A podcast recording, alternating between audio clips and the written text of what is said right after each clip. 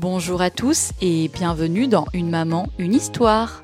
Je vous ai préparé un hors-série dans lequel je reçois des professionnels de santé pour répondre à des questions que vous vous posez peut-être en tant que parent. Alors aujourd'hui, dans ce premier épisode, le thème que je vais aborder avec vous, c'est l'alimentation de nos petits. Quand commencer la diversification? Qu'est-ce que la DME Diversification menée par l'enfant? Qu'est-ce que la néophobie alimentaire qui touche des enfants dès deux ans? Pour répondre à toutes ces questions, je reçois Margot, diététicienne, qui partage avec nous ses connaissances. Alors à vous ensuite de piocher pour trouver ce qui vous correspond le mieux et les informations dont vous avez besoin.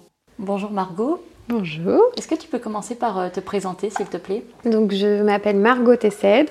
Je suis maman de deux petits bouts, de une petite fille de deux ans et demi, Mathie, et un petit garçon Mao de deux mois.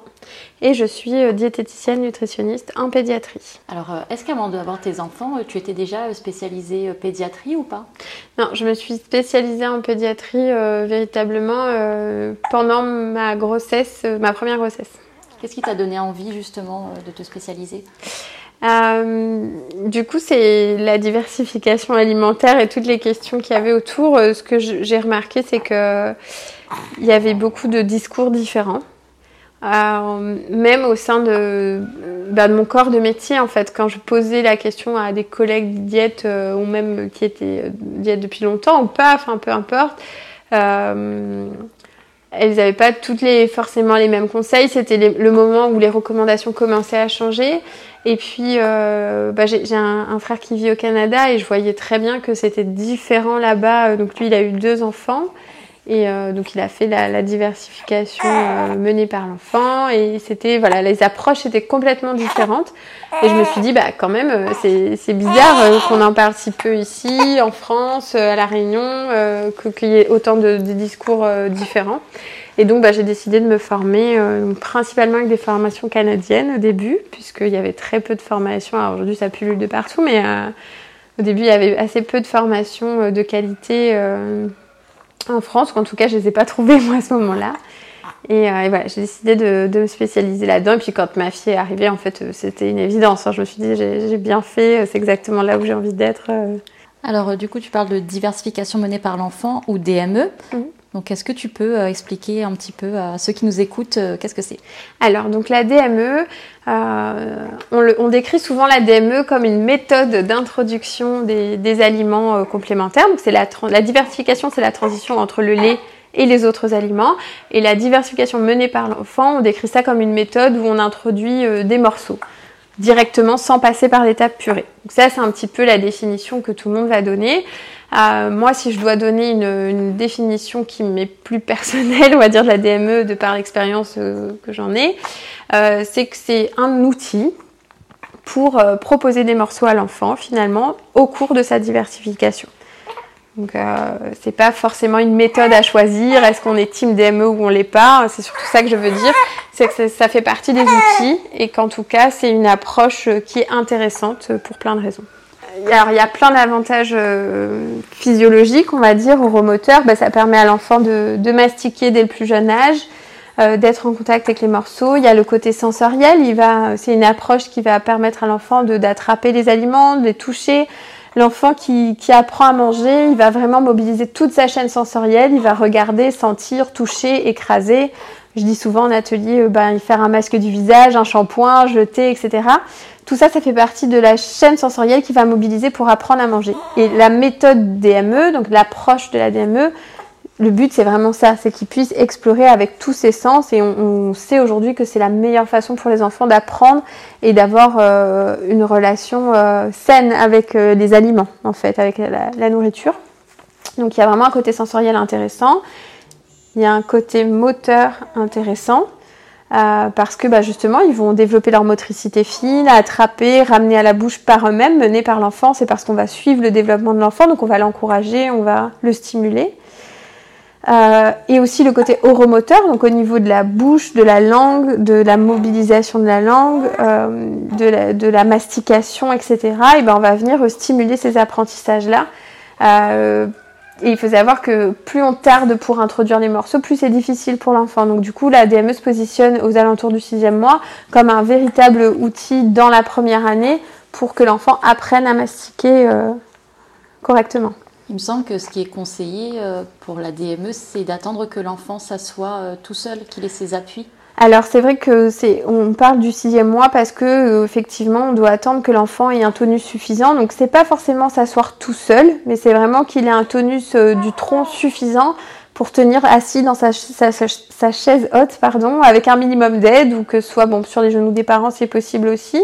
Mais voilà, même s'il a besoin d'un peu d'aide, c'est-à-dire même s'il s'appuie un petit peu sur le, sur le plateau ou qu'il a besoin de petits coussins dans sa chaise ou d'un support, le tout c'est qu'il ait le tonus abdominal suffisant pour se maintenir à 90 degrés euh, avec un minimum d'aide. Donc en général c'est aux alentours du sixième mois, mais il y a des bébés qui, qui sont prêts à 5 mois, 5 mois et demi. Bon voilà, après quand ils n'ont pas encore six mois, ça vaut quand même le coup de, que l'enfant soit vu par un professionnel avant de se dire moi je lui donne des morceaux parce que sinon il y a un côté sécuritaire qui n'est pas respecté. Qu'est-ce que tu lui donnes comme conseil euh, aux parents qui vont se lancer dans la diversification? Alors on parle beaucoup de diversification aujourd'hui parce qu'on sait qu'il y a des enjeux euh, ben, voilà, majeurs euh, pour l'enfant dans voilà, ses premières années de vie, on va dire. donc c'est effectivement une période qu'il faut investir pleinement. Euh, je leur conseille voilà, de se renseigner, euh, de, de, de s'y intéresser et de ne pas faire tout et n'importe quoi, mais quand même de, de, se faire confiance et il faut que ce soit un moment cool. quoi. Ça doit pas être une prise de tête. Enfin voilà, il faut pas avoir peur de, de donner à manger à son enfant. Je pense que les parents, on a quand même une fonction nourricière centrale et que si ça commence à devenir un, un stress, et eh ben c'est vite le cauchemar autour des repas et du coup on est vite dans un, dans un cercle qui n'est pas positif. Donc vraiment, voilà, si je dois donner un conseil, c'est faites-vous confiance et, euh, et, faites confiance à votre enfant et, et, essayez de tout mettre en place pour que les moments de repas soient des moments de plaisir. Voilà. Et, si vous n'y arrivez pas tout seul, et eh ben il faut il faut poser des questions, lire des livres, se faire accompagner, enfin voilà, parce que ça doit pas être prise de tête. Voilà. D'ailleurs, sur ton compte Instagram Tibaba DME, on peut trouver plein d'astuces euh, pour mieux manger avec des idées recettes, des astuces euh, qui sont simples. Et euh, donc, pour les enfants de moins de 3 ans, qu'est-ce que, qu'est-ce que tu recommandes d'éviter? Qu'est-ce qu'on peut facilement mettre en place? Alors, il y a deux aspects. Donc, il y a l'aspect euh, sécuritaire, on va dire, pour les, pour les enfants euh, de moins de 3 ans. Alors c'est même jusqu'à 5 ans en France, on va éviter tout ce qui est euh, les crus, les fromages au lait cru, les, les fromages à pâte persillée, les poissons, viande, œufs pas cuits. ça c'est pour un côté sécuritaire, on ne le donne pas aux enfants. Les sushis, les les œufs crus dans la mousse au chocolat ou tiramisu par exemple, vraiment on conseille de pas donner parce que ben il y a un risque bactérieux. Bon, c'est sur le papier. En France c'est jusqu'à 5 ans. En Suisse, par exemple, c'est jusqu'à 3 ans. Voilà, c'est le côté euh, sécuritaire. On conseille de ne pas donner de miel aussi jusqu'à 1 an pour le risque de, botulisme. Quoi, tu vas manger du miel, toi? Euh, Voilà, euh, donc ça c'est plus le côté sécuritaire. on conseille après pour le côté nutritionnel de limiter le sucre et le sel. Donc, et ça, je dirais le plus longtemps possible. Au final, ça n'a pas de limite d'âge parce que bah, c'est vrai pour nous aussi. Euh, donc éviter euh, tout ce qui est euh, les sels, les produits salés ou le sel de table. En fait, en vrai, on peut donner par exemple certains fromages, on peut donner des conserves à son bébé même en diversification, bien sûr de façon modérée et dans le cadre d'une alimentation variée. mais on va vraiment éviter d'ajouter du sel de table en plus de tout ça, puisque ça vient rajouter des, des apports qui sont pas nécessaires et dont on n'a pas besoin. Et le sucre, eh ben, le sucre, c'est une, grand, une grande problématique pour les enfants parce que tout ce qui est marketé autour euh, de, la petite enfance est souvent euh, très riche en sucre, en gras transformés, tout ça. Donc ça, c'est vraiment les, produits industriels, les boissons sucrées pour les enfants. Ben, si on peut les éviter tant qu'on peut, on évite quoi. Voilà, le maximum possible. Ça, c'est plus pour le côté nutritionnel. Bon, après, euh, voilà, moi aussi, je donne des biscuits à ma fille. Hein. C'est sûr que ça fait partie de notre alimentation de façon générale. Ou s'ils sont crèche, ouais, je suis pas à culpabiliser les parents ou quoi euh, qui donnent des moments, c'est pas du tout ça. Je dis pas que tout doit être fait maison, on a tous un rythme de travail euh, parfois compliqué, mais si on peut avoir une vigilance et limiter au maximum, et eh ben plus on limite, mieux c'est. Ça c'est sûr et certain. Donc euh, voilà, si s'il y a vraiment de la vigilance à avoir, c'est sur les côtés crus pour le côté sanitaire et sur le sucre et le sel pour le côté nutritionnel. Est-ce qu'il y a des, des, retours en arrière possibles, je dirais, je sais pas, un enfant qui qui, va, qui, est habitué à boire du jus, finalement, on veut stopper Alors, bien sûr, tout est possible, hein, heureusement, parce que sinon, ça serait je n'aurais pas de travail déjà. Mais euh, bien sûr, c'est possible. Après, bon, bah, forcément, hein, euh, c'est pas facile parce que bah, le, le sucre, ça reste quand même quelque chose qui est, qui est assez addictif. Il faut savoir qu'au niveau du développement des papilles, bon, bah, plus on on propose du sucre, plus c'est ce qui va être euh, stimulant pour l'enfant, donc plus c'est ce qu'il va demander finalement, et qu'en plus du coup il va, il va falloir, s'il est très habitué au sucre, il va falloir progressivement diminuer pour qu'il puisse redécouvrir les autres euh, saveurs. Mais bien sûr tout est possible, il faut le faire de façon progressive. Plus l'enfant est grand, plus il faut le verbaliser avec lui pour pas le présenter comme une punition, mais plus comme une découverte et euh, et, voilà, mais bien sûr, tout est possible. Après, euh, ça prend plus ou moins de temps en fonction des habitudes. Après, c'est vrai aussi que enfin, ça, nous arrive souvent euh, avec mes collègues, par exemple, de recevoir des parents en consultation. Ils me disent bah, Mon enfant mange pas de légumes. Ou mon enfant mange que des biscuits, bah, qu'est-ce qu'il y a dans le placard? Bah oui, il y a plein de biscuits parce que moi j'adore ça. Bon ben forcément, on est le premier exemple pour nos enfants, donc on peut pas exiger d'eux des choses que nous-mêmes on n'est pas capable d'appliquer. Ou si les placards sont pleins de biscuits, et pas de légumes, bon, bah, vos enfants, ils vont manger des biscuits. Enfin, je veux dire, euh, voilà, c'est pas parce que ce sont des enfants qui doivent manger que des légumes et nous, les adultes, on va manger tout ce qu'on veut. On est les premiers exemples pour eux. Ça passe aussi par là. Voilà, c'est sûr que souvent, bah, ça demande euh, aux parents de travailler aussi sur leur alimentation, mais c'est pour ça aussi que j'aime bien, en tant que diététicienne, euh, bah, que, que j'ai apprécié me spécialiser en pédiatrie parce que finalement on a un impact euh, encore plus important je trouve parce que pour nos enfants on est capable souvent de, revenir sur nous et d'essayer de travailler nos propres habitudes. Tu moi j'ai une approche dans mon travail qui est euh, très globale, c'est-à-dire que je considère pas l'enfant tout seul quoi. C'est une alimentation familiale avec le partage des responsabilités, etc. Et, et, donc forcément dans tout ça, je prône une même alimentation pour tout le monde pas un repas pour les enfants, un repas pour les parents. Le plus souvent possible, bien sûr, il est d'accord. Euh, il y a forcément des jours où peut-être on va avoir un repas différent, c'est pas grave, mais dans l'habitude familiale, j'essaie d'emmener les familles vers un repas pour tout le monde et dès le début, dès la diversification alimentaire, et c'est là aussi où la DME est intéressante. Moi, sur ton compte, euh, il y a déjà quelques temps, j'avais découvert le terme néophobie alimentaire. Donc, est-ce que tu peux euh, nous dire ce que ça signifie, s'il te plaît? Alors, du coup, la néophobie alimentaire, c'est euh, l'enfant qui va commencer à refuser. Alors, c'est un enfant qui peut très bien manger pendant sa diversification, qui goûte à tout, qui touche à tout. Et tout d'un coup, il se met à refuser, à trier, à recracher, à pousser. Voilà, il devient difficile. Et on sait aujourd'hui que c'est une phase normale de développement. Et c'est pour ça qu'on met l'accent sur la diversification alimentaire. Dans le développement de l'enfant, il y a une phase où il est open bar, il est ok de tout découvrir, il est ok de tout toucher, euh, il, a une sensibilité exacerbée, donc c'est fun pour lui de découvrir, de goûter, de voilà. Donc ça c'est la diversification. Plus on investit la diversification, plus on désensibilise l'enfant. Et, même si, si on l'a investi, après il va rentrer dans une autre phase qu'on appelle la néophobie, donc aux alentours de 18 mois, et ça peut durer jusqu'à 8 ans. Euh, c'est une période de sélectivité naturelle, donc plus ou moins selon les enfants. Il y en a qui vont, s'ils ont déjà été un petit peu sélectifs dans la diversification, bah, ça va se renforcer après. Euh, et s'ils l'ont pas été, ils peuvent l'être quand même un petit peu. Et donc c'est tout à fait normal. Euh, il va trier, recracher. Voilà, c'est pour ça que ben, on se retrouve rapidement avec des enfants qui mangent que des pâtes et des cordons bleus parce qu'en fait ils sont sélectifs.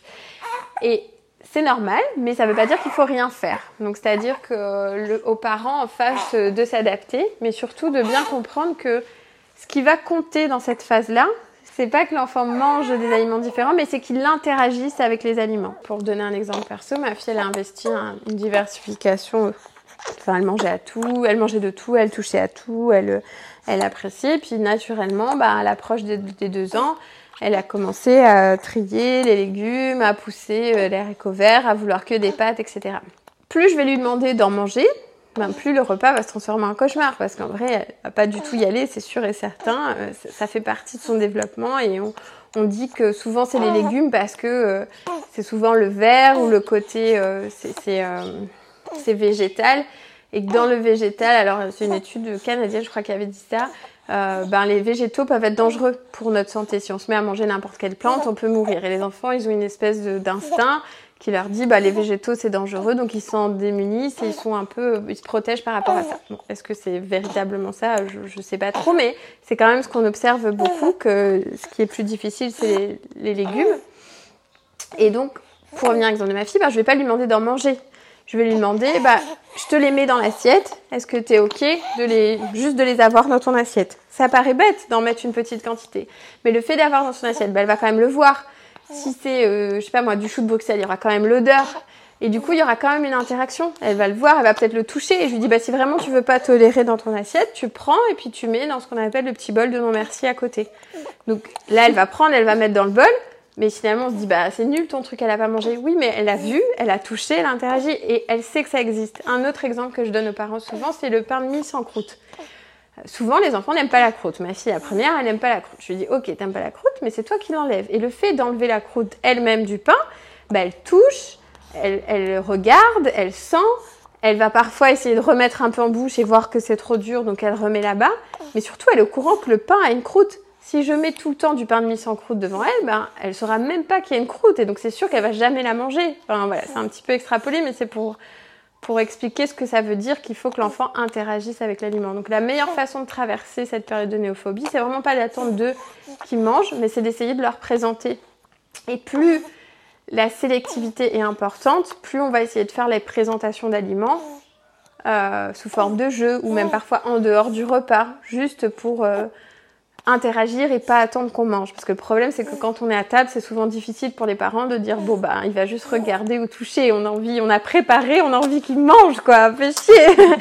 Euh, mais du coup, quand c'est vraiment difficile, bah, on demande de le faire sous forme de jeu en dehors du repas. Parce que du coup, nous aussi, on a moins d'attentes. Et le fait de diminuer les attentes, et eh ben, c'est peut-être là que parfois que les enfants vont manger. Euh, style, je fais des ateliers en crèche et des fois, on fait des bonhommes avec des légumes.